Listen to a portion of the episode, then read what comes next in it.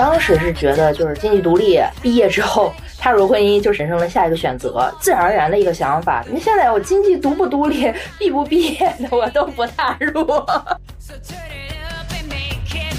啊，我一直在想剃个寸头啊，我就买了一个寸头的刀，寄过来之后，我当天有这个想法，我当天就给他剃了，全剃了。因为我之前一直想剪嘛，但是我想剪头发，我还要跟对方问一下可不可以剪，就已经是那种程度了。叫做阿尔泰米西亚的一个女性画家，然后这个家庭教师强奸她了。自那之后，这个女画家画的画都是开始体现出一种女性力量的一种复仇感，体现出一个女性的一个。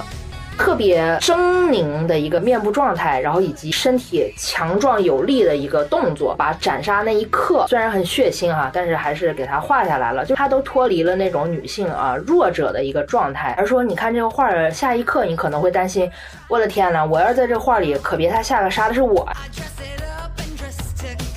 被框架在一个必须要不能有大表情、温柔的一个框架里面，你一有脾气就会被人说成是泼妇。我们是可以有脾气的呀，对吧？很多人都有脾气去做这个事情啊，但是为什么女生就不允许去表现自己的情绪呢？所以说我很多作品呢，它也是融合了一些女性这个负面情绪去呈现的。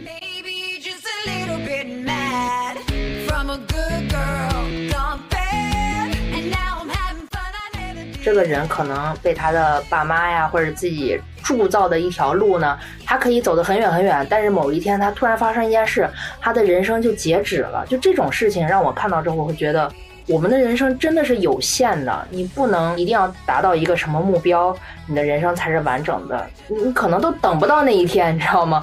真的活好每一个当下，活好每一个今天和明天，就已经是很好的事情了。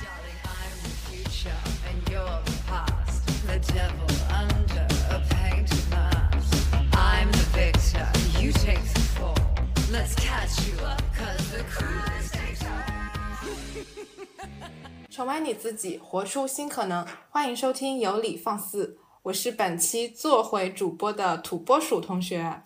今天咱们有理放肆迎来了第二十一位不婚不育的他。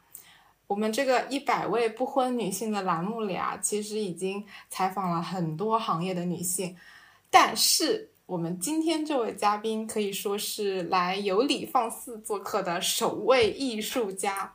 所以非常期待，说看看今天我们的对话能不能高低对出一个艺术品出来。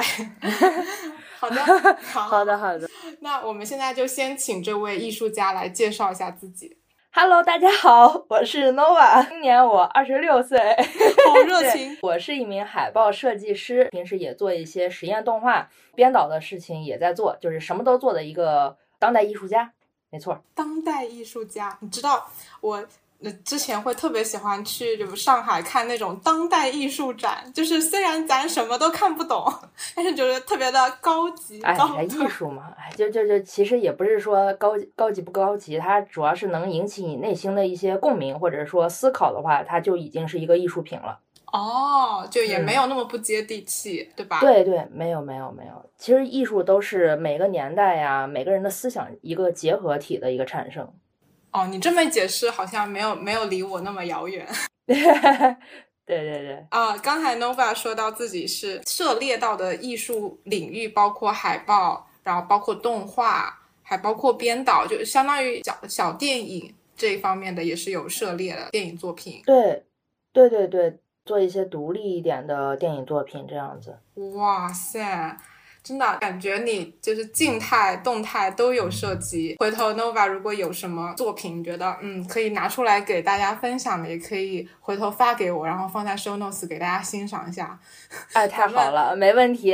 对，咱们有理放肆的嘉宾的作品必须拿出来，我们互看一下。嗯。太好了，太好了！而且也特别特别期待说，嗯，在有理放肆的嘉宾能够能不能做出那种就是女性主义视角的作品？其实你是有的，是不是？哎呀，太多了，次次都做女性主义，是吧？嗯嗯嗯，做了很多这种相关的一些实验动画，然后随后有机会给大家放一下。好的好的，行，那那关于艺术的这一部分。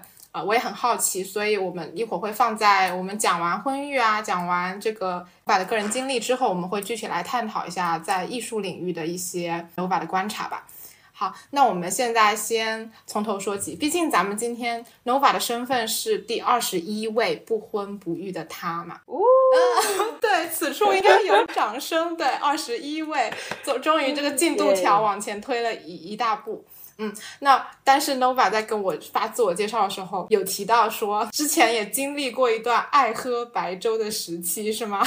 啊，笑死我了。对那个，哎，那个那个剧叫什么？宋焰，那那女主女主角叫什么？呀，女主角我也忘了，我就我就记得那个宋焰，怎么咱们都记得男的的名字，女的名字给忘，叫许什么吗？许许宓吗？忘了，哎，反正就是那个白粥女主，算了，反正就是爱喝白粥的呃这个女性形象太深入人心了。对呀，所以说这个 Nova 前后的转变可以说非常巨大，从对一个爱喝男人做的白粥，到现在的坚定的不婚不育主义者。嗯，那我们现在先来整一个先抑后扬啊，我们就就跟各位听友保证，后面会有很爽的情节，但是前面我们还是要了解一下 Nova 为什么会经历这么一个过程，前面 Nova 是经历一个怎样的白粥时期。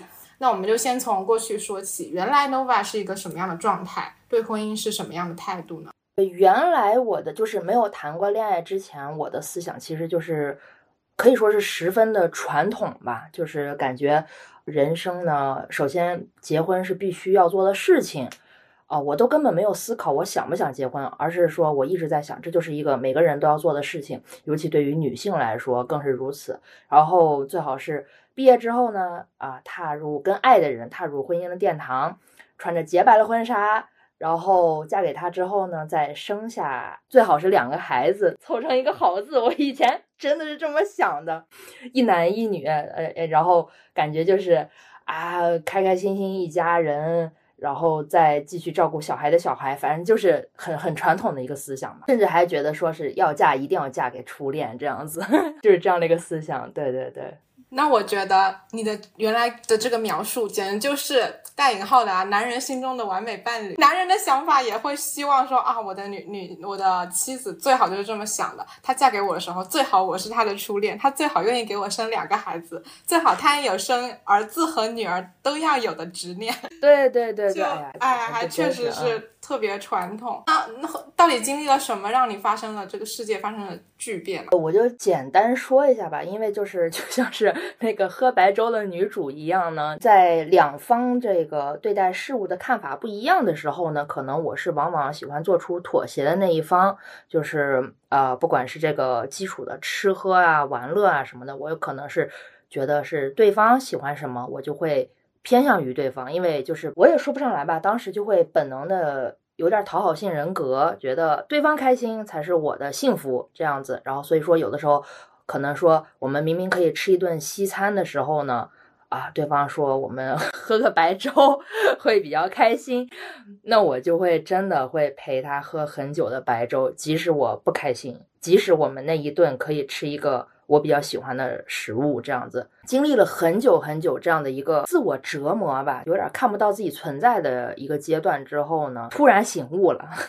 真的，这这个是突然醒悟，觉得太痛了，太难过了，哦，再也不想这样活下去了。就那一天开始，真正的活自己吧。对，其实 Nova 这部分说的特别的隐晦，但是但是我来我来展开说一下，就是 Nova 在说什么。之之前是在一个有有一个非常传统的婚恋观的情况下，跟一位男性谈恋爱，然后你刚刚说的是在谈恋爱的过程中自己的那个感受，是不是？嗯，对对对对，说的太隐晦了。啊，我觉得这部分虽然是跟男人有关啊，但是我觉得这部分可以值得展开，因为就是因为我跟 Nova 昨天在跟 Nova 预聊的时候，他跟我说了这段其实是被 PUA 的一段，就是亲密关系，嗯对吧？哦，我听完之后，我就立马去读了那本《煤气灯效应》，我的读书从来没这么快，我今天一天刷下来的，就刷了只剩两章了。然后我在这里面读完了煤气灯效应的前因后果，还有过程的阶段。就首先我是非常非常非常非常心疼 Nova，因为 Nova 到他刚刚他昨天跟我你昨天跟我形容的时候是说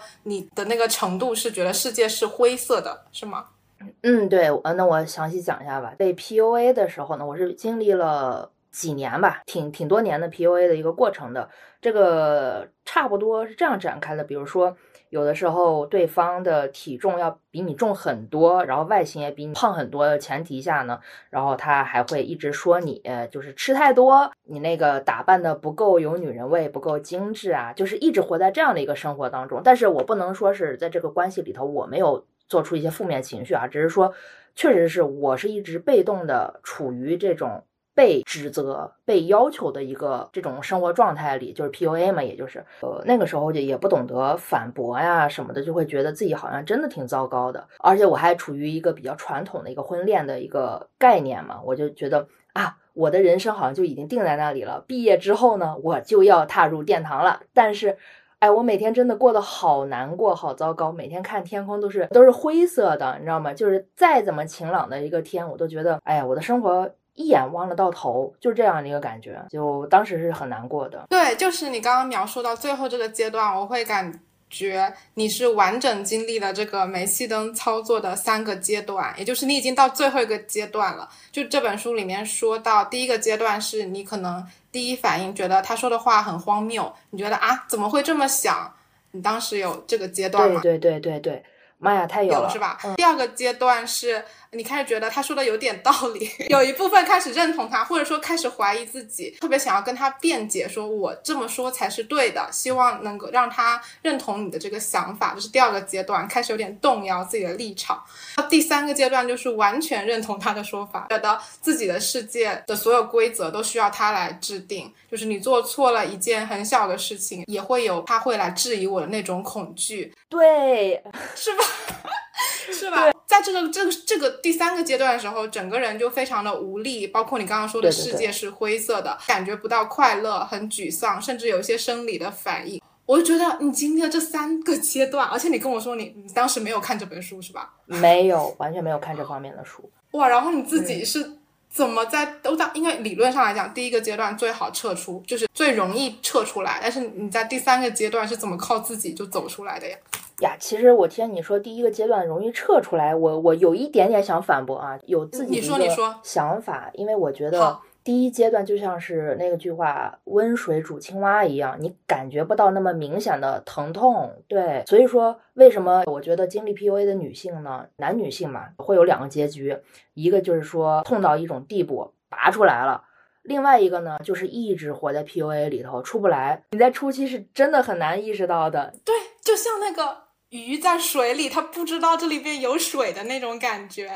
对对对对。啊，然后你刚刚说的两个两个状态，就一个可能你是比较幸运和比较有勇气的，你其实是痛到不行了，自己拔出来的那一种类型，对不对？对对，已经触及到我的底线了，然后我就哎痛的不能再痛了，然后就真的快刀斩乱麻这样子。但是我后面呢也是痛苦了相当的一段时间，就是自我否定。然后开始自我认可，然后慢慢的越来越自信，就是慢慢就很很缓慢的一个过程吧，几个月，也就几个月而已，几个月就足以就是离开这个人就足以自救。但是像这本书里面也说了，他对你的这种否定只需要几周，你就会开始也自我怀疑。对 对。是的，是的。我刚才想说的是，你说的另外一种情况，就是他可能就一直在这种关系里面存存续下去了，就一直忍耐下去了。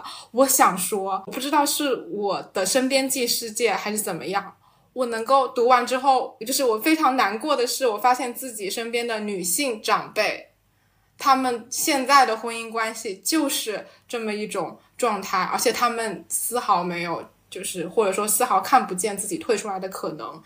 哇，我觉得好残忍。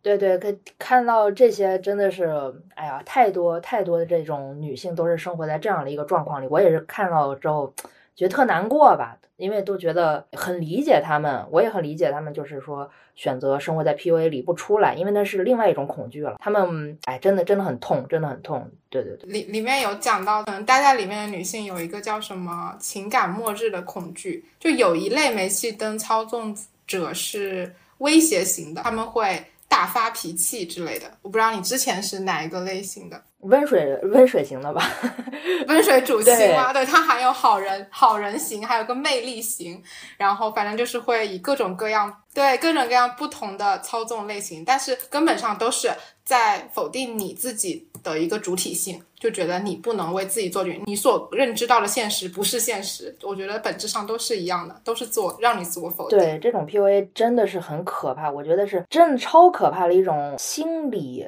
剥夺的一种酷刑，对对对，他会把你本来我我是觉得哈，一个人生活到活到二三十岁才会有一个基础的自我三观吧，但是你如果在那之前就受到 PUA 的话，就很容易让你本来逐渐要形成的一个自我，会像洋葱一样被。剥离的那种感觉，你知道吗？所以说，为什么很多人选择不从 PUA 里头拔出来呢？因为他的自我已经没有了。所以说，真的是很很很残忍的一种事情。PUA。嗯，你刚才那个比喻就哇，好恐怖！就大家一定要用尽力气保护好自己的小洋葱，不要被别人剥走任何一半。对，是的，是的。关于之前的这段经历，你还有没有什么想要分享给可能也同样遭遇过？对这这类经历的女性一点就是启发。嗯，我我刚才是突然想到，为什么大家哈就很容易从这种两性关系，就是恋爱关系当中。被 PUA 呢？因为呃，我也是在想啊，恋爱关系是一种除了你这个爸妈以外一个最亲密的一个关系嘛，不管是生理上还是心理上，我们产生连链接要比爸妈要要要低于爸妈，但是也很接近的一个状态。但是我们又没有血缘关系，这两个人在一起呢，你说是为了一些，比如说恋爱的那种开心呀，还是说肉体上快感啊？我觉得更像是是一种。双方的寻求那个自我认可感的一个沟通，所以说，当你跟一个陌生的人寻求这个认可度的时候呢，就是你在一起了，就觉得哎，我们俩是彼此认可的。那这个时候，他如果提出来一点，希望我变成怎样怎样的人呢？很容易就开始自我怀疑，因为他是你生命中除了你爸妈以外，你最认可，也是他最认可你的一个人。所以说，我觉得恋爱关系真的是一个陷阱吧，很难很难会碰到一个真的全心全意认可你的人。甚至我觉得这个世界上就没有真正认可自己的人，只有自己自己痛过之后才会成为那个最认可自己的人。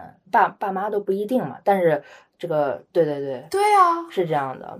所以我说，我觉得大家谈恋爱的时候呢，最好是年龄大一点，或者说是啊，恋爱的经历多一些。啊，看的人多一些，就会了解到这个。有的时候，对方说了一些话，你不一定需要真的去认可他。而且，对方说了一些让你难受的话的时候，你一定要知道，他说的话就是让你难受了。你没有必要去为他再说一些好话了。我也经历过那种时候，就是觉得啊，他说的话好伤我心啊。但是，哎，但是他又对我很好，对对对，对 吧？对，好典型。对。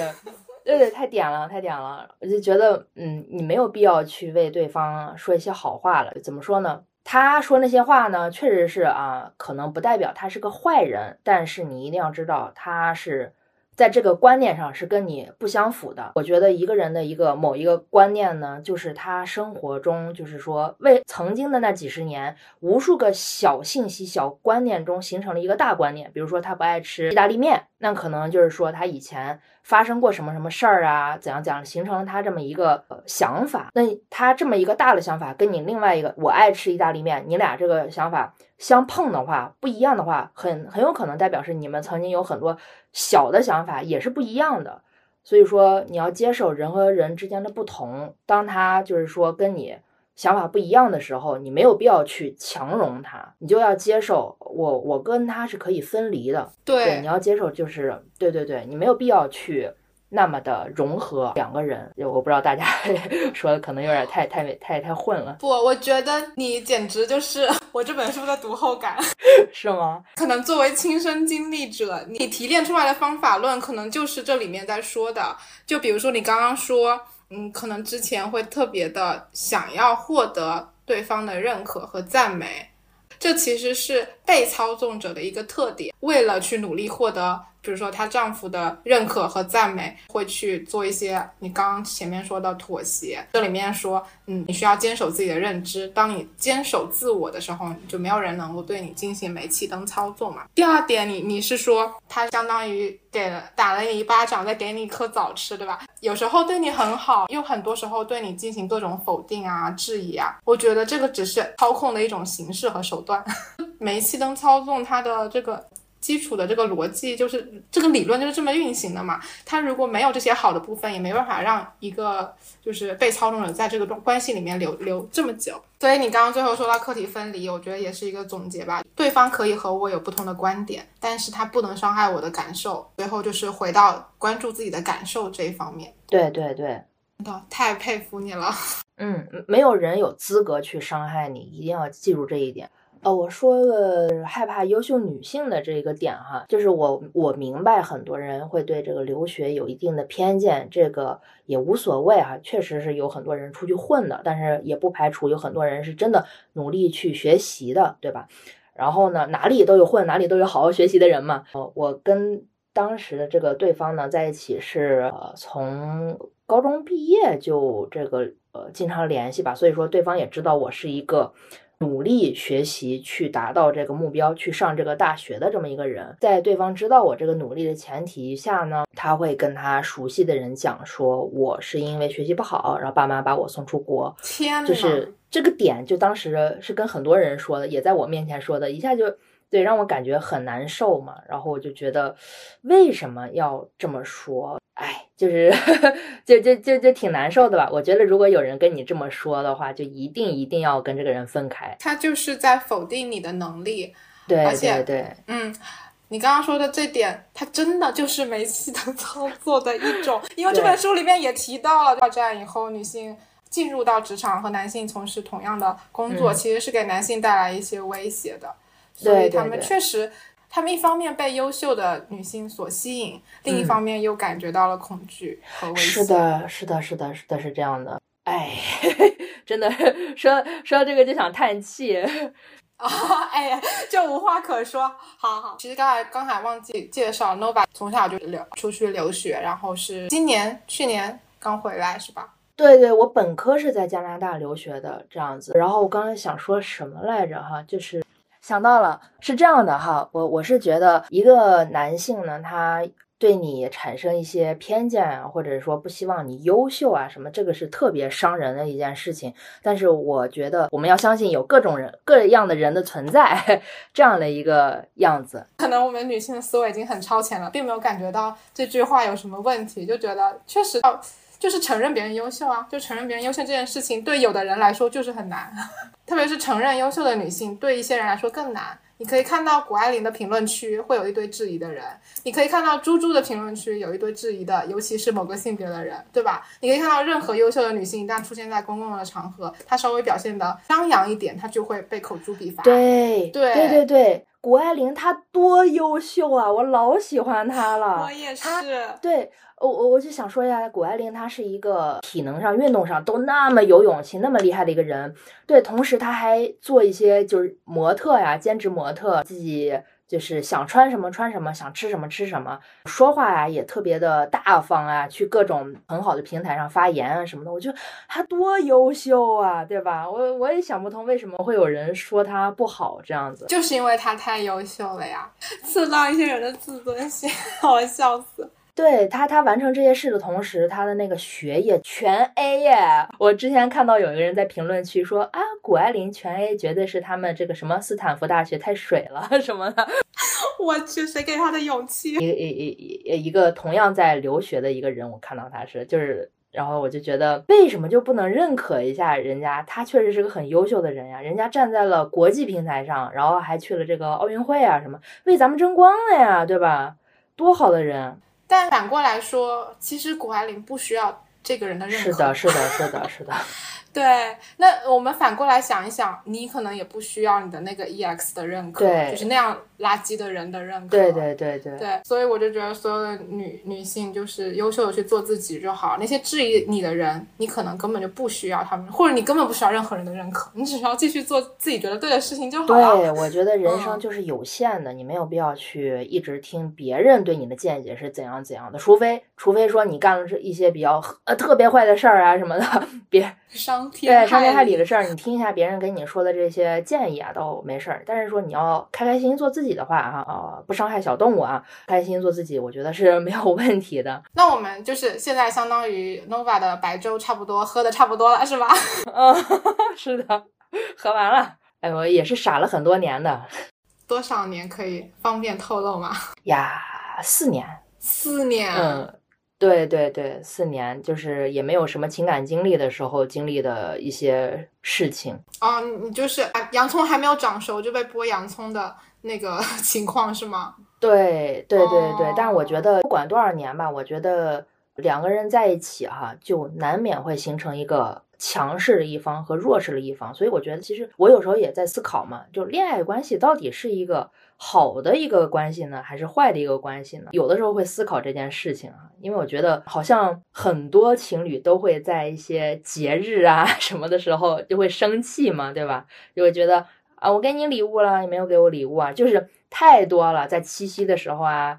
在过生日的时候啊，就是很容易就是起冲突。那最美好的时候是什么时候呢？暧昧的时候，对，双方都没有投入沉没成本，然后没有展现出自己的这个不同的一面的时候，好像是最美好的。所以说，有的时候会思考，恋爱到底是为了啥呀？这这个我倒是先超拆开一点点，会我会觉得是异性恋异性恋恋爱关系中，它有一个宠物化的特质，而且这个宠物化是针对女性的。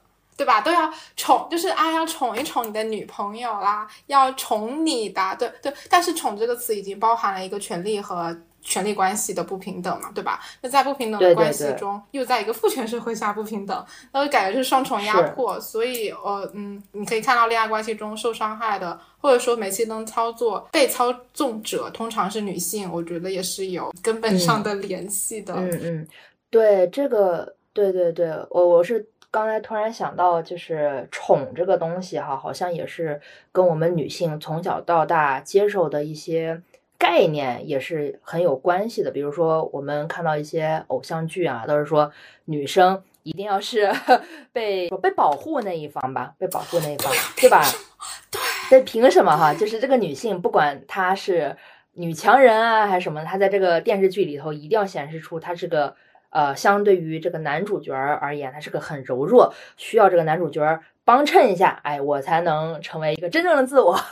这么一个形象是的，对对对，就就感觉好像是我们经历了这些洗脑的剧已经很久很久很久了，所以说以至于我们现在也是形成一个概念，就说啊。我们一定是要被宠的，我们 一定要被疼爱呀、我我我我们一定是在这个关系里头是被保护那一方，形成了这样一个概念吧。对，但是咱们说回来啊，我们刚才 Q 出 Nova 的话是是说过去爱喝白粥，对吧？但是这个白粥这个梗，它在今天这个互联网场域，它变成一个梗，是不是说明即使是偶像剧，它的风向都已经开始变了？大家已经开始 批判喝白粥的行为了，大家在批判恋爱脑了，对。所以我觉得我觉得世界真的有在改变。我们每个人思想都改变的话，整个舆论它就是会有所改变的。对对对，真的，对，好，那那就是过去咱们就翻篇了。Nova 现在应该开始过上了她的新生活，这几个月之后是吧？从这个非常传统的女性的思想，到现在决定不婚不育，这个跨度非常大。那可以说是刚才是说结束了这一段关系之后开始做出这个决定的是吗？嗯，对，是这样的。直接原因也是因为过去的关系让你觉得以前所期待的那种传统婚姻不现实吗？还是什么原因？主要是像是一个打在我脸上了一拳吧，我总感觉一个形容哈，我总感觉以前我不是说啊、我好像从来都没有思考过我愿不愿意去踏入一个婚姻，而是觉得这是一个所有人都在做的事情，所以说我才会那么想。然后后来呢，我为什么觉得我可以去不结婚哈，也就是说，我我想象了一下，如果我跟一个人还要发生这么多矛盾，还要天天住在一起，我就觉得真是一个很折磨的一个过程。我也就在思考嘛，为什么人要结婚？然后后来就想到，突然就想到，我可以不结婚的呀，为什么要结婚？对，为什么要把这个事情列入我人生的必选之项呢？对吧？我就一下就摘除了，特简单。哎，摘除了，我就感觉。我好像不需要去想这些让我烦恼的事情了哈，但是我对于那些想结婚的他有心爱的人啊，觉得适合结婚的人来说，当然了，你当然可以去结婚了哈，只不过是我觉得它并不是一个对每个人来说都是必选的一个选项而已。就是你这个破题思维啊，就是我要跟什么样的人结婚到啊，根本就不需要，对，根本不需要结婚啊。对，结婚为什么呢？哈，为了天天跟一个人生活在一起，然后我们卫生习惯呀，我们这个睡觉的习惯还不一样呀。比如说他喜欢开灯，我不喜欢开灯。OK，我就要因为我爱他，我要陪着他过他的这个生活作息，我就觉得很痛苦哎，真的很痛苦。然后我还要跟他生孩子。对你的这个预设里就已经预设了自己就会是妥协的那一方，我们都没有预设一下对方来妥协咱们是不是？当然不重要。嗯，从来没想过你这下点到我，真的我没有想过对方要妥协我这样子。就其实这也是一个很强大的一个惯性嘛，就是文化惯性。你看，嗯，都说什么嫁鸡随鸡，嫁狗随狗，对吧？都是女性在妥协。对，好，那我们就说回来，刚才就是说到了对婚姻的态度发生了一些变化，当时是把自己把结婚这个选项从人生中摘除出去了，开始分析了一下结婚的利弊，发现没有什么吸引你的地方，是吗？我我觉得就是对对我而言是没有一些吸引力了，但是对于一些比如说可能原生家庭不是很幸福的人啊，他需要一些家庭的温暖啊，一个。他可能不会得到想要的，未必一定可以，甚至风险很大。对对对，这是很对很残忍的事情。对对，风险是很大的。对对我而言的话，就是觉得我一个人其实活得挺开心的，养宠物啊，感觉也是不寂寞，然后陪着爸妈一起生活啊，我感觉都是很好的一个事情。你在写给我的介绍里面有讲到，经济独立后立马踏入婚姻你有。嗯，就是有提到一些自己的看法，现在你可以也可以分享看看。经济独立之后立马踏入婚姻啊，当时是觉得经济独立啊，还是说是毕业之后踏入婚姻，立马人生的下一个选择。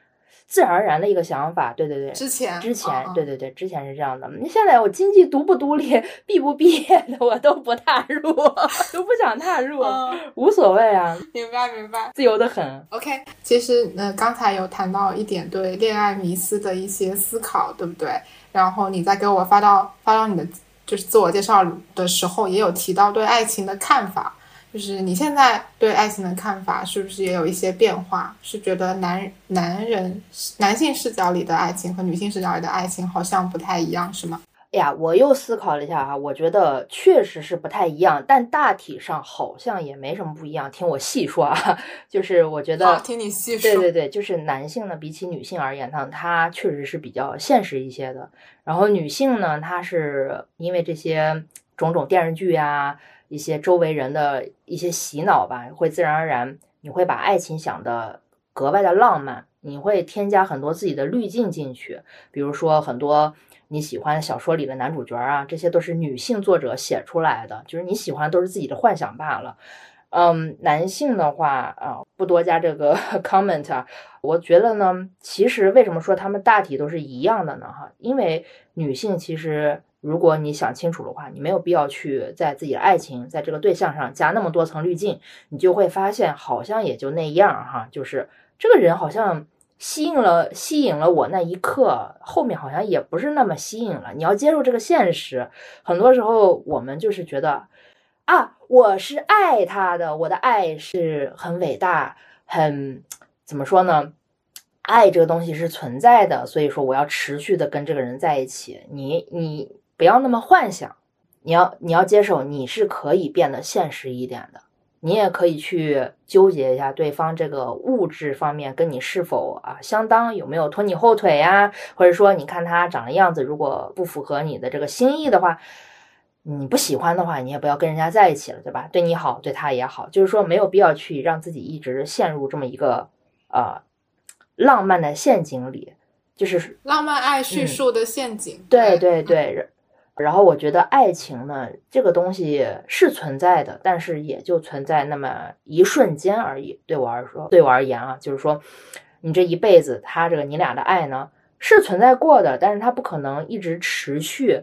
但是说你跟一个人长间长时间的在一起之后，你也会发现他并没有那么的像当时那一刻的他那样吸引你，只是说。你俩某一刻打出火花了而已，但是这种火花不会燃烧一辈子，就是要我们要理解这个现实。哎，但是哎，对关关于爱情这一点，我在豆瓣上看到一个豆友一个非常精准的描述，我觉得也特别的妙啊。他说，爱情的本质是剽窃定义的缝合怪，它是融合了亲情、友情还有性行为的缝合怪。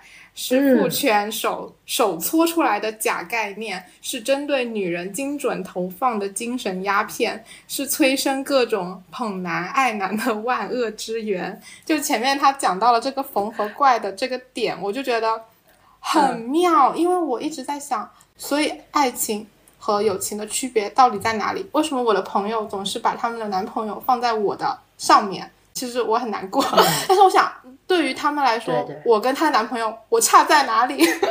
我就想，情绪价值来讲，我也没有比她男朋友差吧。在互相理解、互相共情的这个点上，女性应该做得更好。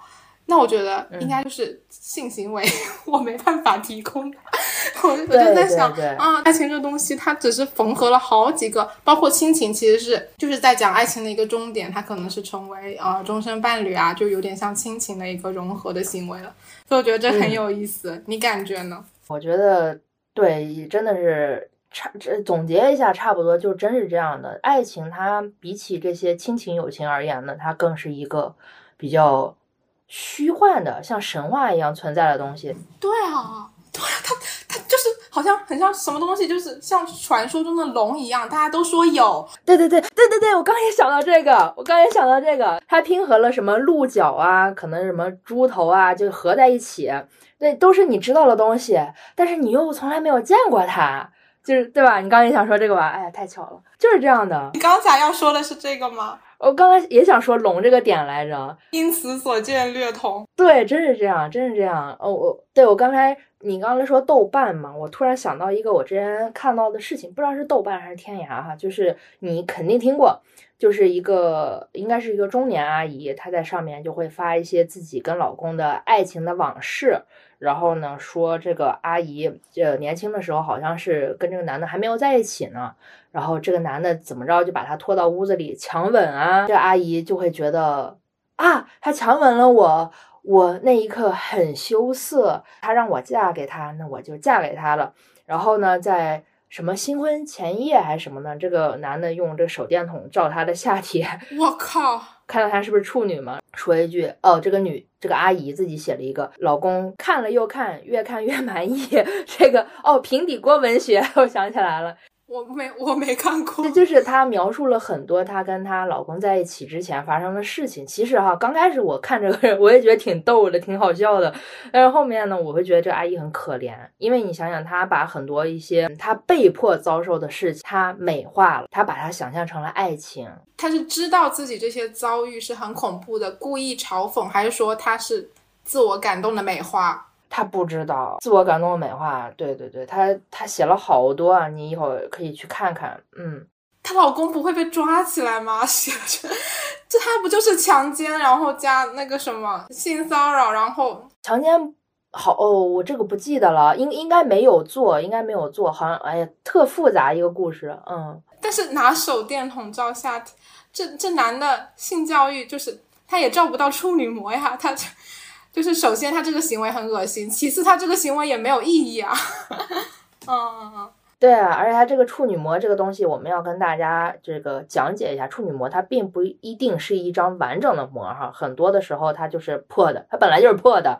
然后你发生第一次性行性行为的时候，它还不一定流血，你知道吧？很多时候你可能说骑个车呀，啊不小心碰到了下面啊，就就那样了。就是说它不代表真的像小说里、电视剧里说那样，哎，就是一个完整的一个膜破了之后流血。并不是这样的，就是给大家做一个这个性教育吧。对，而且就算就算破了 怎么样呢？就这这整个概念，一整个打包的概念都是毫无意义。我觉得跟三寸金莲一样，可以丢到垃圾桶里面再踩两脚的事儿，这个名词就不该出现。对啊，哦，然后包括最近讨论的，嗯，网上看到比较多的，比如说你们艺术界啊，特别是这个电影界的这个。第一部作品的称呼叫做处女座，这个其实也有网友说到这个词真的很恶心。为什么一定要用这个词来形容第一部作品呢？为什么不可以说处男座呢？对啊，对啊，为什么一定要带个女呢？你们你们的这个就是业内有这方面的讨论吗？我跟你讲，最可怕的事情是你说了这句话之后。我才发现，哎，为什么？哎，为什么？哈，这很可怕一件事情。那也挺好的，那我觉得挺好的，就多一个艺术家有这方面的思考就是好事儿。太习惯了，嗯，太习惯了，是吧？就像在鱼里的，就像在水里的鱼一样，就是大家没有想意识到这方面的问题。对。而且呢，甚至说，因为我的星座也是处女座嘛，你知道，有的时候我给别人打字说我是什么星座的，处女座，我一定会打一个处女座。打完了，你知道吗？自己有一点排斥写那个处女两个字，就感觉，哎，我现在就在思考哈，我到底是瞧不起 女性，还是这个处女这个词儿哈？我就觉得，我也我本为女性嘛，嗯，大家也不要这么着的去，呃，怎么说标签一个。一个一个一个事情哈，处男处女啊，不拉不拉不拉不拉的，对，就不要那么标签化它，就真的是对，值得思考。啊，对，你发现跟你在对谈的过程中，你你并不是说啊，我准备好很多东西，我今天来输出就好了，而是我们对话的过程中，你一直都有思考，很像一个行为艺术嘛，就是一个现场的艺术。是的，是的，一切都是很随机的，也不知道会说出什么来。对，是这样的。哎。感觉到不一样了 啊！你刚才说到这个词，它的那种不适感吧？我觉得它是一个界限，它在划分圣母与荡妇的那个界限的这个词，好像反正就是一个圣圣圣母与荡妇的这个划分，好像是男权话语里面很常用的一个划分方式，就是去批判一个女性的时候，表意上赞扬。没有听说过荡夫这个词儿哈，完全。都是荡妇哦，对，没有，对，没有，一般都是在女性群体里面去画，然后让女性之间相互的，就是比如说，嗯，你有你会害怕打处女这个字，啊，可能处女这个含义在过去和现在也不太一样，现在可能有的女生她希望自己不是处女，嗯，是是是，然后过去的话可能会希望自己是个处女，就是哎，但是我觉得这都是一种对女性的群体的划分，我觉得没有意义。对，是这样的。嗯，好。那我们就来说一下，现在其实是你已经决定不婚不育之后了。那刚才也提到了，你你刚刚提到说，可能对于一些原生家庭比较不幸福的人来说，他们有可能会去寻求婚姻里面的所谓的温暖。那也就意味着 Nova 的原生家庭是不是还挺幸福的？嗯，还还还挺好的吧，就是爸爸妈妈关系也可以，然后他们也支持我做怎样各种各样的一个选择吧。就是当然，对于这个不婚不育这个事情来讲呢，对于任何家人可能都是比较难以接受一件事情，所以说我也是逐渐的希望让他们 慢慢去接受这个现实。啊，反正我不生，我不婚不育，谁也逼不了我，对不对？对对，而且嗯，我的妈妈就可以现身说法，就是。这个改变是完全有可能 发生的，是吧？是的，是的。哎呦，那太好了，还能接受哈。所以现在是父母都知道你的这个决定吗？还是你还没有跟他们说？跟他们说？我妈妈比较了解我这个决定，我还没有跟我爸爸说过，就是还是会有一点点担心，就是说爸爸作为男性啊，他可能不像女性这样能想到很多。事情哈，妈妈的话，我跟她，我妈也不是说一开始就会去，就是接受，到现在她也不是说 百分百的去接受，嗯嗯，但是说他们想让我结婚的一个前提呢，是希望我以后呢可以不孤单的一个生活，我就直接跟他们说了，我一个人生活太爽了，放心放心，不用担心我孤不孤单，我不结婚又不代表我没有伴儿，对不对？对，是吧？是。对对对，我对我自己跟我妈说的一个事情，我希望我以后是啊，独自生活，想去哪儿去哪儿。比如说见到一些流浪的猫猫狗狗啊什么的，我也可以带着他们到处去旅行啊，生活啊，这就是我生活最好的一个状态了。对我是跟他这么说的。哇，对对对。然后妈妈什么反应？我妈有的时候会很担心嘛，但是她现在也是逐渐接受我的一个状态，就觉得嗯挺好的，不结婚挺好的，那就就这样。对对对。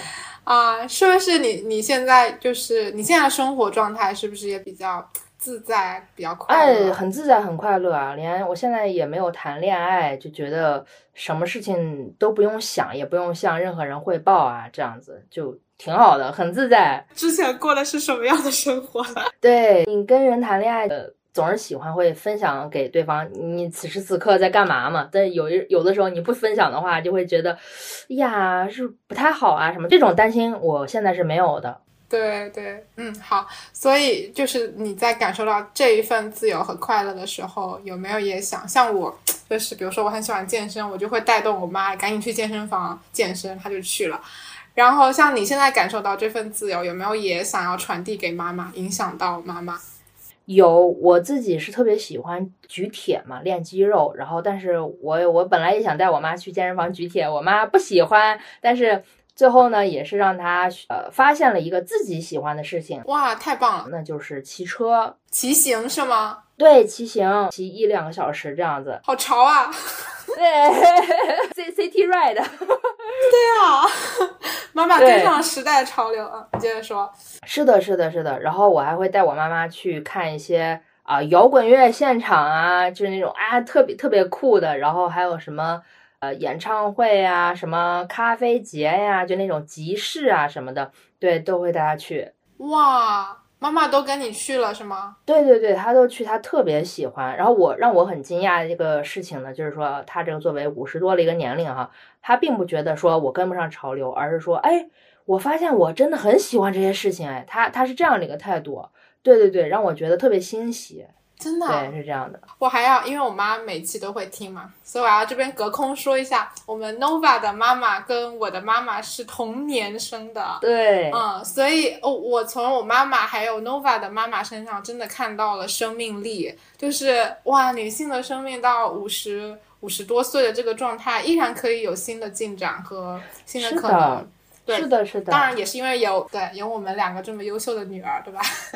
对对对，就真的不要觉得年龄是限制，有很多人九十岁啊、八十岁还去跳跳那个 tango 呢，对吧？就对，不要不要觉得啊，我到了什么年龄我就要做什么事情，不要这么想。我们人生是很有限的，一定要是你想做什么就去做什么。我我就是有的时候。呃，我是这样的哈，我就给我妈这样的一个一个潜移默化的一个影响吧。就比如说，我有的时候，呃，我一直在想剃个寸头，然后呢，我当时觉得剃寸头，哎呀，就觉得当时疫情嘛，又不能出门，怎么办呢？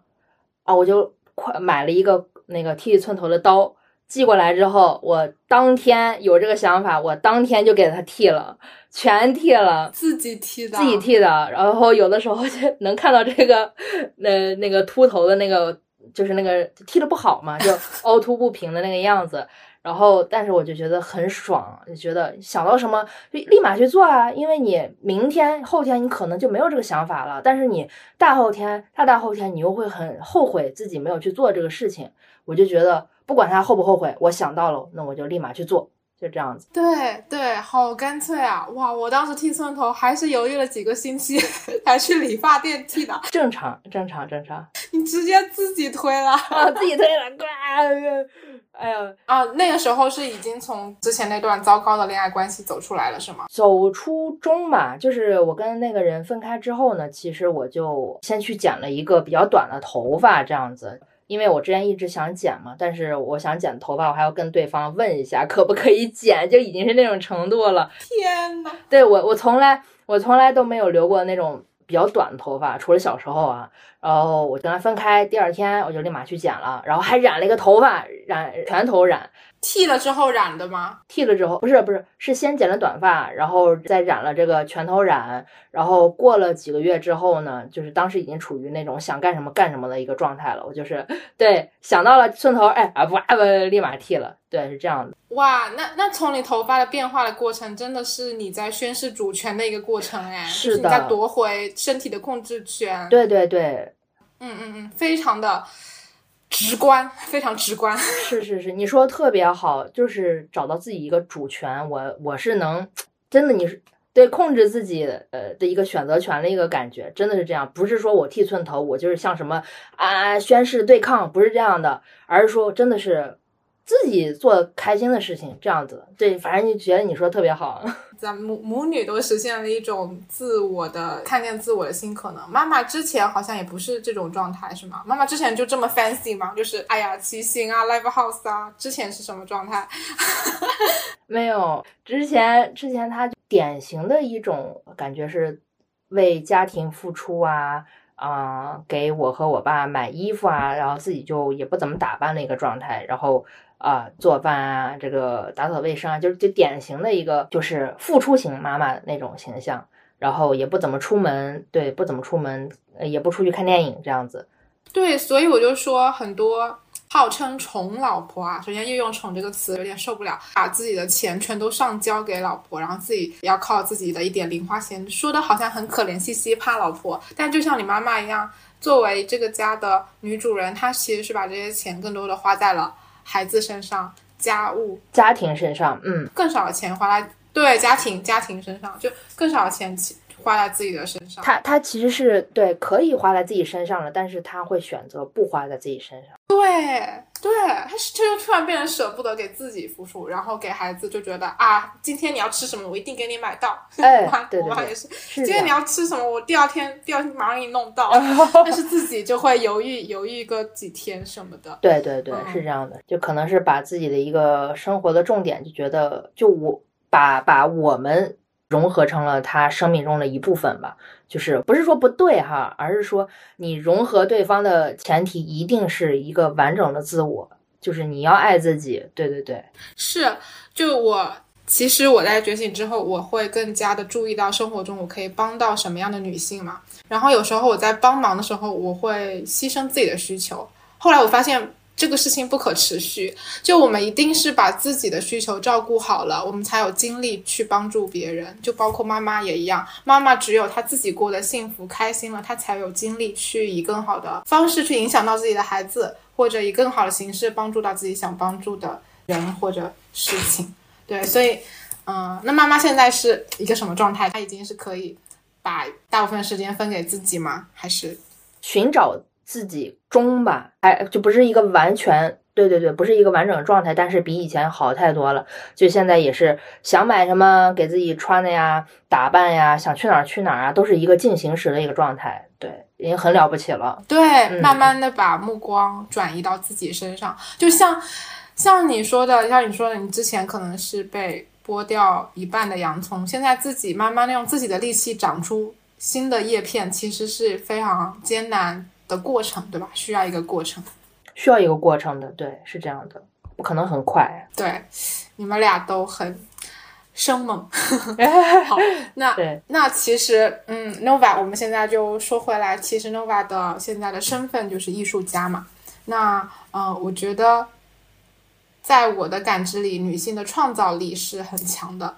你身为这么一个女性的身份，有没有在自己的艺术创作中给你带来更多的？表达欲呢？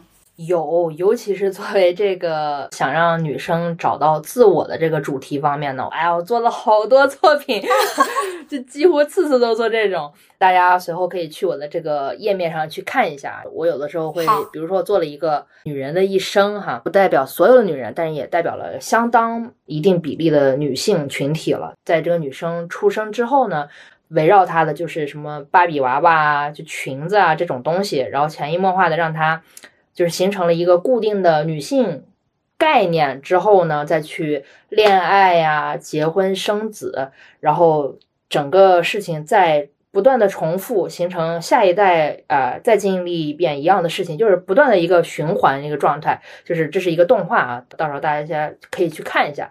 啊，还有一些我还做了一个实验影片，女人生孩子的一个状态，也是那种。哎呀，这很难说明啊！我每次都会做这些，嗯，表达女性女性心理痛苦以及生理痛苦的一些片子，就希望呢，这种肉眼可见的痛苦呢，能让我们女性群体去真正的苏醒吧，去发现这些事情其实是很痛的，它没有说那么完美，没有那那么舒服的，你要接受它是一个痛的事情，然后也希望能让一些男性群体呢，能看到啊，发现，哎。她做妈妈其实不是说，哎，是个很伟大，确实是很伟大哈。但是伟大并痛着，它并不代表这是一个嗯值得推崇的一个事情。就是想让大家去看到这些。嗯，刚才其实 Nova Nova 说到的是两个作品，一个是女性的循环人生，是吧？随便起了个标题。对对对，这个事情还有最后其实是看见女性的生育痛苦。那我我后面突然想到一个点，男权社会喜欢呈现女性什么样的痛苦呢？我们看到最多的其实就是失去贞洁的痛苦，男男权社会特别喜欢描绘。嚯，气得我 一说到这个就很生气。嗯。对，非常详尽的镜头，非常完整的给他记录了他失去中贞洁之之前、之中和之后的一个痛苦。那生育痛苦呢？啊，没有的，就是生了个孩子，进了个厂房，出来就是一家人和和美美的呢。对，所以我觉得你，哎，我们男男男性视角和女性视角的区别真的非常大。所以像 Nova 这样的一个女性视角的，特别是影视作品，我真的是希望更多的去看见。嗯，然后。我还发现一个我觉得很妙的点，就是 Nova 在做的这些作品，其实像我或者说其他一些姐妹在互联网，她们可能是用文字的形式去呈现啊，就是说啊，你你原本是女性是可以不结婚，或者说女性一直在循环这样的一个结婚的人生，然后你再用一个影像的形式去呈现，然后我就感觉是我们共同的在。就是我，我只说一，我们一直在这个水面男权社会平静的水面里扔石头，在各自的领域里面泛起各种各样的涟漪。我今天就感觉我们的涟漪碰到了一起，感觉这样的涟漪越多，就能翻出一点小浪花出来。如果这样的浪花够多，这个浪够大。那我们这个池子的水就能够溅出来一点，就可能在新的土壤里面生根发芽。所以我觉得今天我觉得啊，有一种联动的感觉。说的太好了，说的太好了。对，回头这两个作品一定要附在 show notes 里面，包括 Nova 的一些社交媒体的主页啊，国内外的都可以放进来。那我们接着聊一聊，就是在艺术界的话，是不是也存在看不见的女性的这种现象啊？就是在艺术界，女性艺术家的数量比例怎么样？他们的作品会会被看到，还是说也会有一些玻璃天花板？嗯，现在的话，这个男女艺术家其实都挺多的啊。就说以以前吧，就是比较古时候的时候呢，很典型的一个例子，他叫什么来着？叫做阿尔泰米西亚。呃，一个女性画家，她父亲好像就是一个画家嘛。她呢是有一次，她父亲给她带来一个家庭教师，这个家庭教师强奸她了，强奸了这个女画家。自那之后，这个女画家画的画都是开始体现出一种女性力量的一种复仇感。在那之前，哈，如果我记得没错，在那之前，他跟很多男性画家画的东西都是差不多的，就是说女性在画里都呈现一种啊。被欺凌啊，弱势啊，被凝视的那一方。但是在被强奸之后，他画了画呢。比如说有一个作品叫做叫什么来着？朱迪斩斩首何乐芬，好接地气名字。什么？再说一遍。朱迪斩首何乐芬，这个这个翻译的。朱迪，然后斩首了何乐芬这个人。对，被斩首了是个男的。对对对，就单纯了一个女的斩首了一个男的，这个画我我我发你啊。好好。然后呢，它这个体现出来的呢，一个女性，她这个画呢，完全体现出了一个女性的一个特别狰狞的一个面部状态，然后以及这个身体强壮有力的一个动作，然后把斩杀那一刻虽然很血腥哈，但是还是给它画下来了。就是整个事情呢，它都脱离了那种女性啊弱者的一个状态。就是你看这幅画，你不再会觉得啊，你是一个感觉很安心啊，就看着他们俩一会儿要逃跑啊，他是怎样害怕的一个场景，不是这样了，而是说你看这个画，下一刻你可能会担心，我的天呐，我要是在这画里，可别他下个杀的是我啊，你可能会有这种感觉。对对，他会有一种这样的一个力量感，我觉得特别好。就这幅画，我打算回头当成我们这期节目的封面，就有理放肆首首期的首次有封面。好，很期待。刚才 Nova 说的，其实女性她在这幅画里面是作为凶手的身份，对吧？嗯，然后刚才 Nova 是说，其他男性艺术家在去呈现女性形象的时候，会更加的侧重女性的柔弱的部分。展现出恐惧的部分是吧？对，或者是说是注重于女性的一个肉体吧。就比如说很多革命革命象征的一些画儿啊，这个女的一定是露半半个乳房的一个状态。就不管多伟大的画儿，对这个女性一定是一个啊可以被观赏的一个状态，加引号啊，可以被观赏，就是说它一定是露了哪里，或者说它这个形象是特别的。柔美啊，特别的好看啊，怎样怎样的？对对对，并不是一个力量的一个象征了，而是一个被观赏的一个角度。对，就是个物件嘛，观赏性这个东西，它出现在人身上，它就是一种物化的。对，是的，我我也同意。对，所以这幅画里面，其实这个女性凶手的形象，她其实非常。赤裸了，呈呈呈现出了女性的野心啊、凶狠啊、力量啊这种这种感觉。所以你觉得这个啊什么什么画家，这个叫啊什么？我觉得他名字也很重要啊，我觉得要记住女性的名字。再说一遍，对，他叫做阿尔泰米西亚·真蒂莱斯基。阿尔泰米西亚，对，阿尔泰米西亚。啊啊！后面我就好，我记住前面的阿尔泰米西亚这这位嗯优秀的女性艺术家，呈现出了女性的野性。我觉得这个也是非常重要的一个环节。至少在现在主流的社会中，这幅画还算是画在以前的画吧？以以前的画是古时候的。对对，他已经去世了。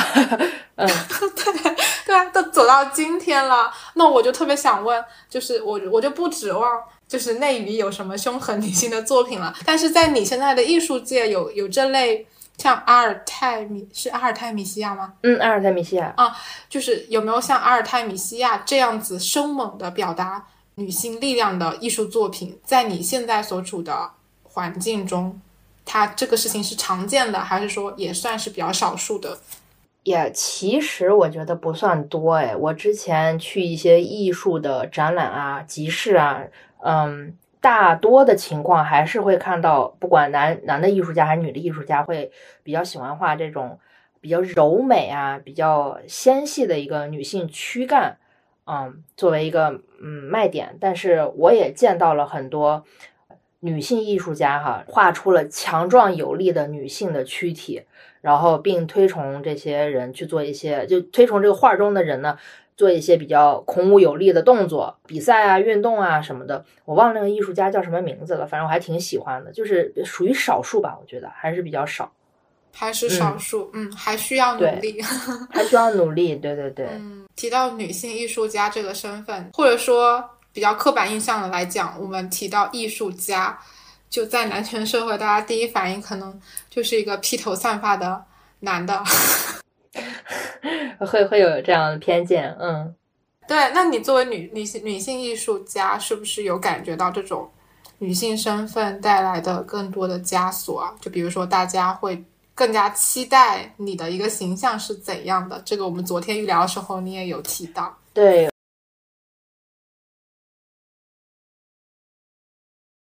我会就是大家，包括我自己哈，有的时候想象一个女艺术家，我也会想象她肯定是一个啊，打扮打扮很漂亮啊，就是不不约而同会想象这样的一个形象，就觉得她一定啊身材好啊，或者说是发型打扮很精致啊，怎样怎样的，会有会有一个这样的一个。期待感，但是我觉得这个事情哈，确实是也不太对的。我们要接受这个每个人都有每个人不同的活法，然后，嗯，这种偏见哈，嗯，你可以自己想象，但是不要强加于人这样子。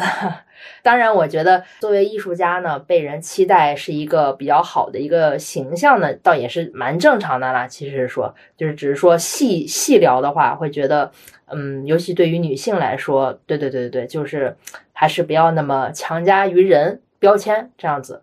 啊，就是其实自己对于这种女艺术家的被凝视感是不舒服的。是不舒服的，对，但是很幸运，我还没有就是受到那种过多的一些偏见吧。OK，其实外貌审视这个事情，在各行各业针对女性都是一个好常见的事情。就哪怕我之前说过做学术，你去我去参加一个学术会议，那么多秃头，哎，那么多就是长得不怎么样的男的，然后中间只要有一个女性的，就是学者。他的穿着打扮就会被，就比如说同学在一起，他们我就会听到他们会说啊，这个老师好漂亮。就虽然他是赞美吧，但是我觉得还是一种外貌的审视。嗯，我明白。其实我突然联想到哈，你刚才说艺术家，然后对比你这个学术界哈，我觉得作为艺术家，甚至可能不如你这个学术界这种现象来的明显。因为哈，就是怎么说呢？艺术家大家都会有一个概念，不管男女都会打扮一下，对吧？但是就是说不同对不同行业的话，糟糕一点的情况哈，如果说一个漂亮的女生当上了一个比较高的一个位置，她就会被就是很有可能会被别人觉得说你是跟别人发生了什么关系，然后或者说别人觉得你漂亮才会把你按到这个位置，他就会从外表上去否定你的能力，就对对对是。很容易这样子的，所以就是很多人在鼓吹美貌红利，说长得好看有是有优势的，就是尤其是鼓吹这种美貌红利的女性，其实如果她就像你说的，如果她因就是 长得好看又身居高位的话，这个所谓美貌红利的陷阱，其实反而会是让她跌下来的一个舆论。场之一，所以我就我反正本人特别反对美貌红利这个说法，就我觉得它是针还是针对女性的陷阱。对对对，啊，好多陷阱，女的活着好难，太多陷阱了，我的天呐。对，太多了，你怎么着都不是个对的地方。对对，没事，咱们掉下去了就再爬起来就行了。我觉得能活到今天的，我们要继续活下去，连着其他。没能活下来的姐妹的份一起，就嗯，突然上价值。就就刚才我们提到了，就是 Nova 的一些作品嘛，对吧？除了这两个作品，你还有没有什么其他想要分享，或者就是其实前面讲到了更多的是女性的呈现女性的痛苦的一些作品嘛，对吧？或者说呈现女性的困境的一些作品，那你有没有做做一些宣扬女性力量，比如说像阿尔泰米西亚？阿尔泰米西亚就是他呈现出这种非常有野性的女性力量的作品，也想问问 Nova 自己有没有这方面的创作？有哎，刚才我说到那个呃，代表女性生育痛苦的那个作品，其实也融合了一部分，因为我里头是以我本人呈现的嘛。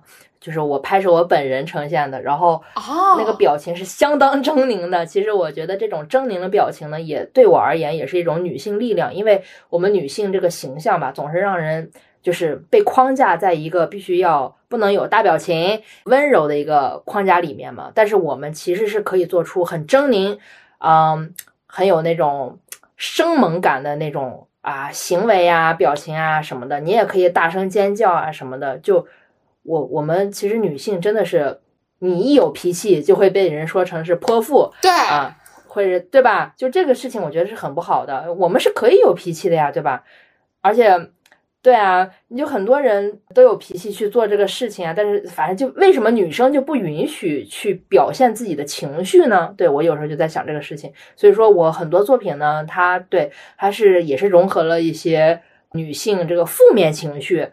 去呈现的，对，这也是一种女性力量。看到一个真实的女性，对吧？我刚突然想到一点啊，很多人都说什么谈恋爱不能谈搞笑女，这个我就觉得跟刚才咱们说那个很很融合，你知道吧？我就觉得不能谈一个搞笑女是为什么呢？你否定了她这个创造梗的一个能力，你否定了她这个很聪明的这一个能力，你只想让她，你只想要一个。听你说话，然后温温柔柔，就是什么思想都没有，嗯，就这么一个形象，我觉得挺挺那啥的。对我刚才就突然想到这个，就是否定他的创造的能力，这点真的是我之前没想到。我只是突然觉得这个梗很不舒服，但是他背后他的不舒服，原来还是男性的自卑啊。就是因为因为搞笑这个天赋，你知道，虽然某个行业现在嗯，就是脱口秀行业可能因为一些原因那个啥了，但是哇，写出一篇搞笑又有内涵的稿子其实超级难。你看人家搞搞脱口秀的哪个不是？高学历，人家需要有这个专业的创作、创造写作这个专业的。然后刚才你说到你的作品里面呈现出很多女性负面的形象，我觉得就可以用咱们节目的这个名字，对吧？就两个字：放肆。放肆，就是女性就是要给我放肆起来。对，嗯，我在你给我发的那个就是作品里面看到了，我不知道是我自己翻的还是你发给我的，就是你有一个作品里面有一个配乐，那个配乐就。就是有点恐怖，就是好像是一个女性的声音，然后再发出一些低吟的那个那个作品，然后你好像也是你本人，那个就是就是我你刚刚说的，那个就是对，就是刚才说的，对我那那我可以分享我的观后感吧，我就是一开始就是这个 Nova 是 Nova 自己本人哦，他是你长发的样子是不是？对，哎呀，那时候还没分手呢，对。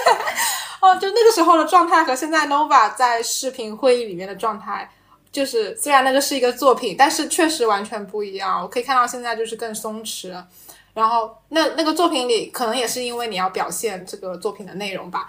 然后那个作品的配乐我也觉得很神奇，我对这方面不太了解。那个配乐真的又让人毛毛骨悚然，但是又能够感觉到里面的一点力量。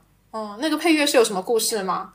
啊，那个配乐其实是一个，哎呀，马来西亚还是哪里的一个歌手唱的，叫 大家很有可能都听过，叫做什么 Lost River，Lost Rivers，就是一个人，就是一直啊，很恐怖的发出痛苦的声音。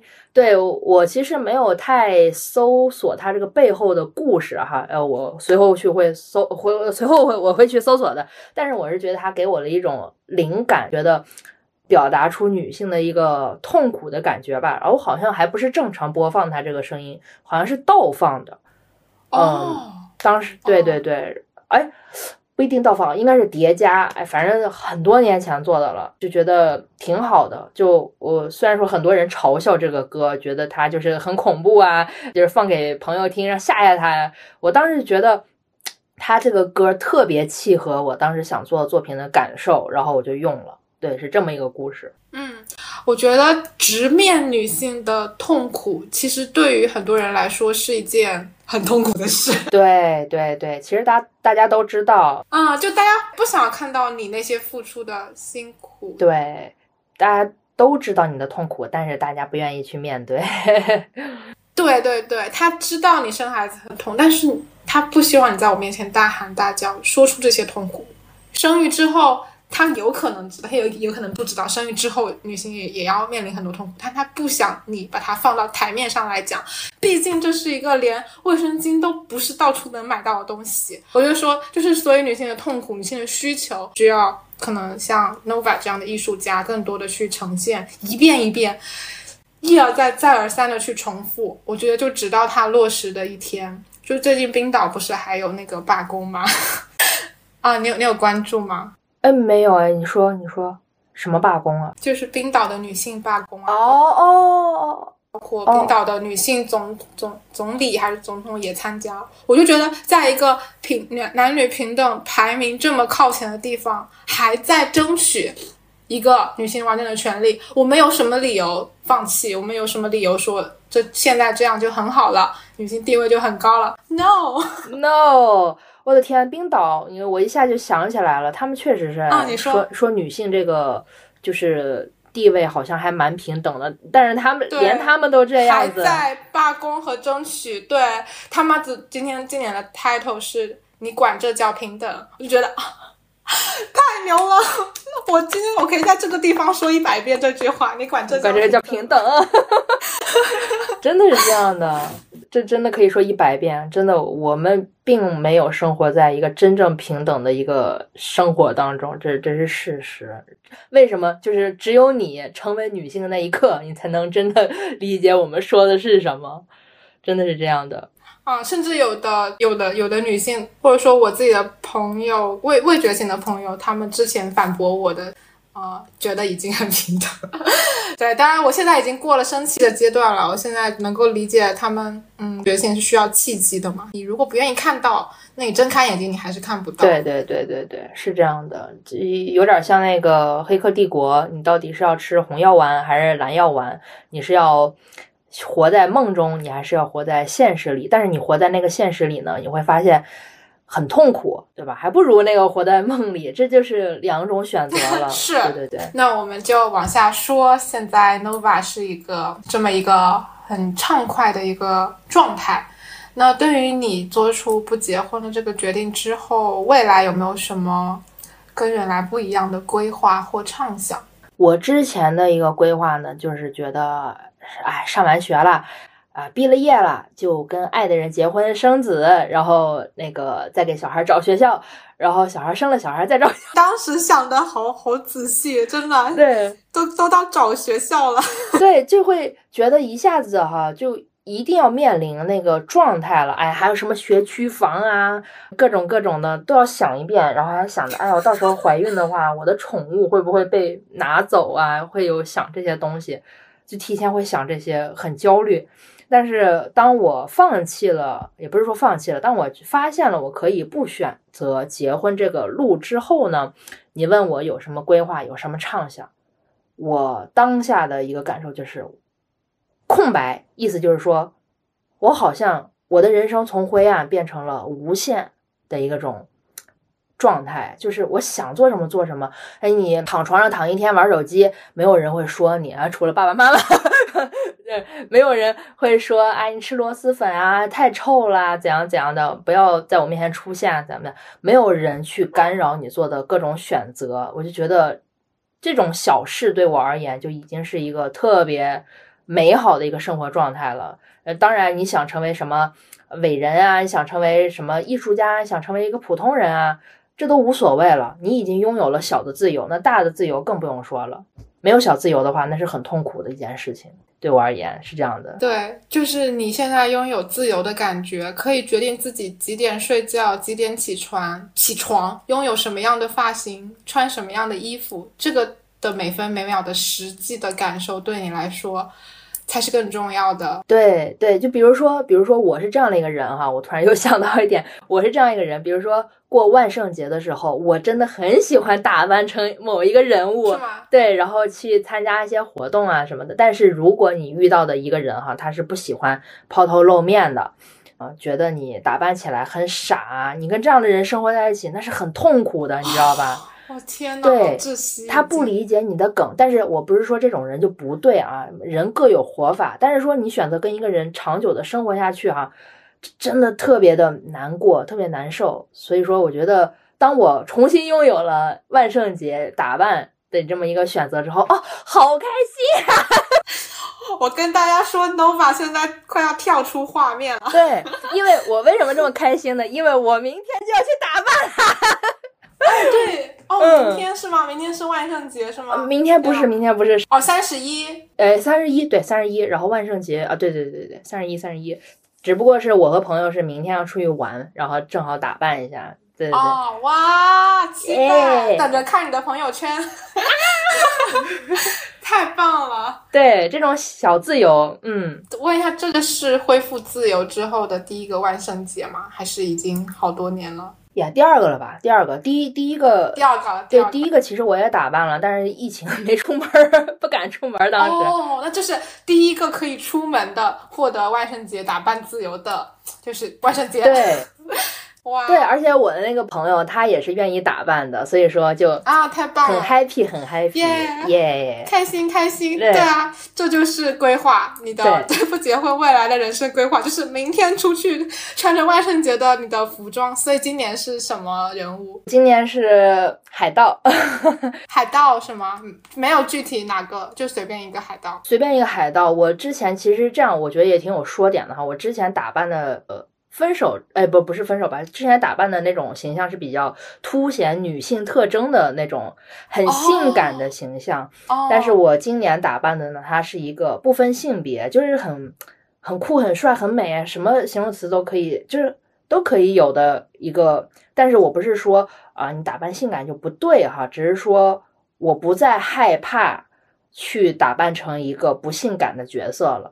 就是是这样的一个变化，对对对。所啊，然后刚才你说到，就是原本的人生状态是一个非常的具体，具体到我要买在哪里买什么学区房，给孩子上什么样的学校。我觉得是很多人去追求这样的确定感，具体的确定感。很多人可能他们如果不结婚的话，不知道自己的人生会活成什么样子，所以结婚的话，有那么多人给他们提供了一个主流的模板，他们可能。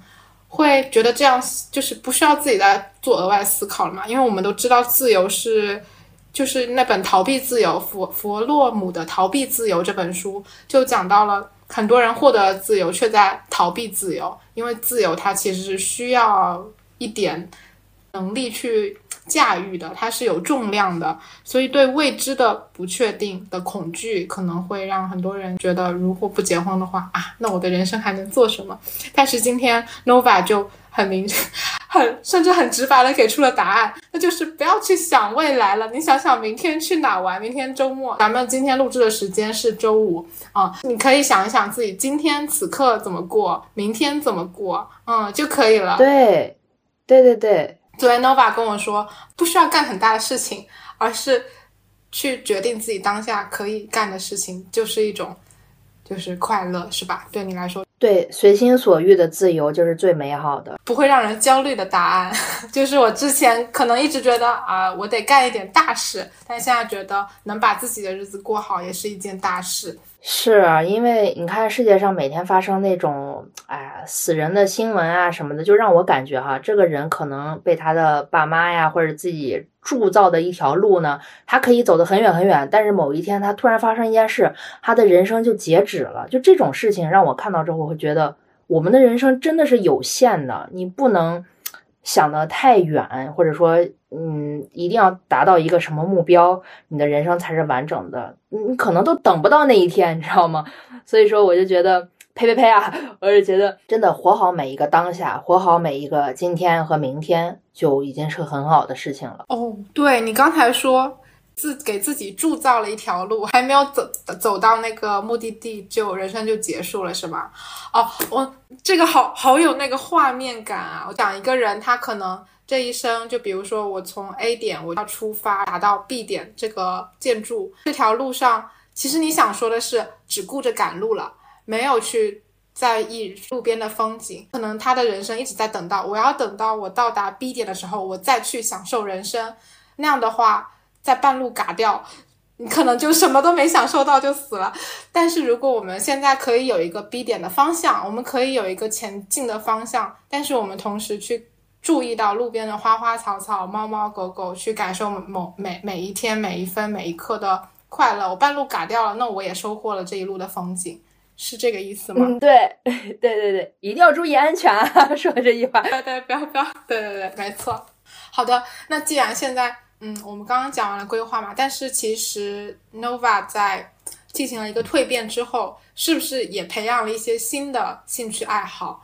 这个也可以跟大家说一下。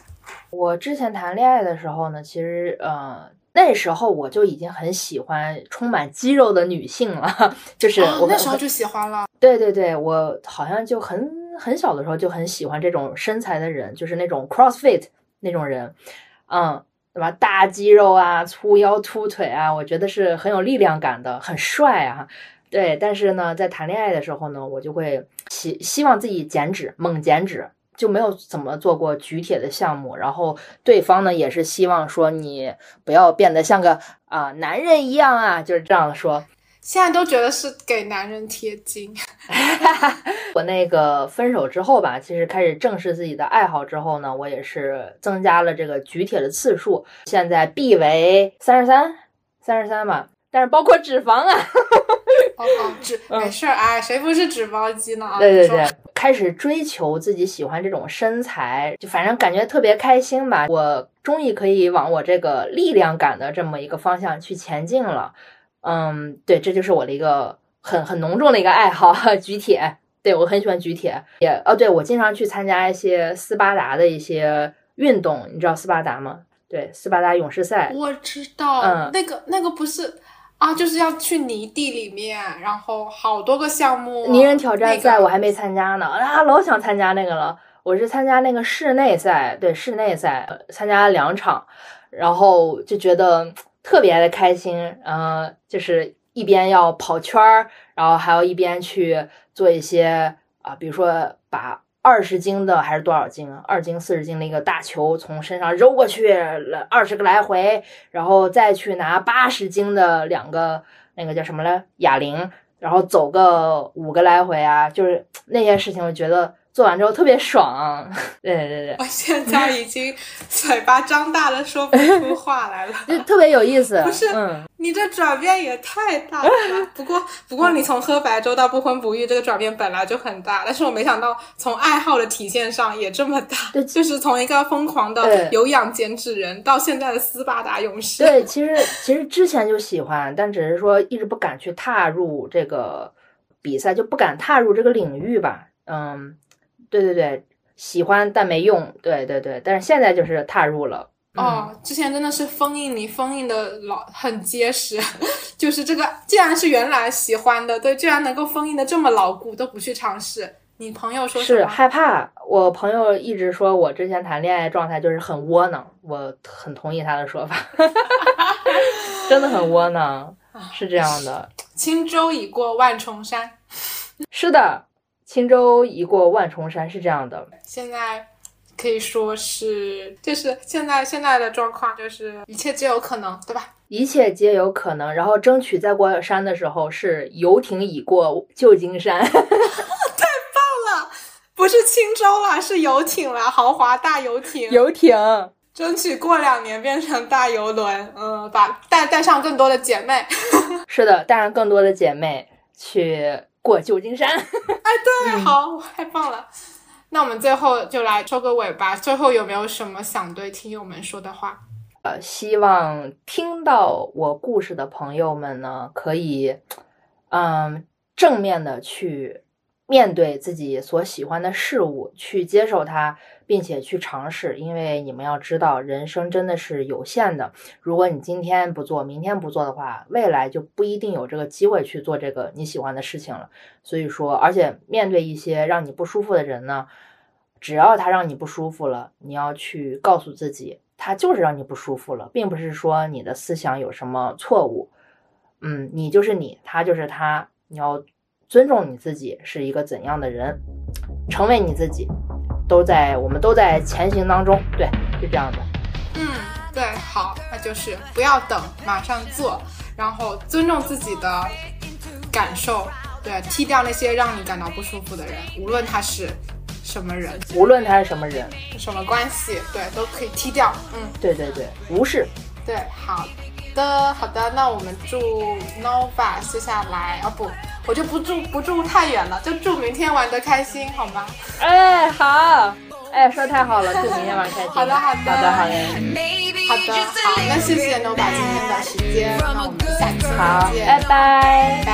And now I'm having fun I never did have.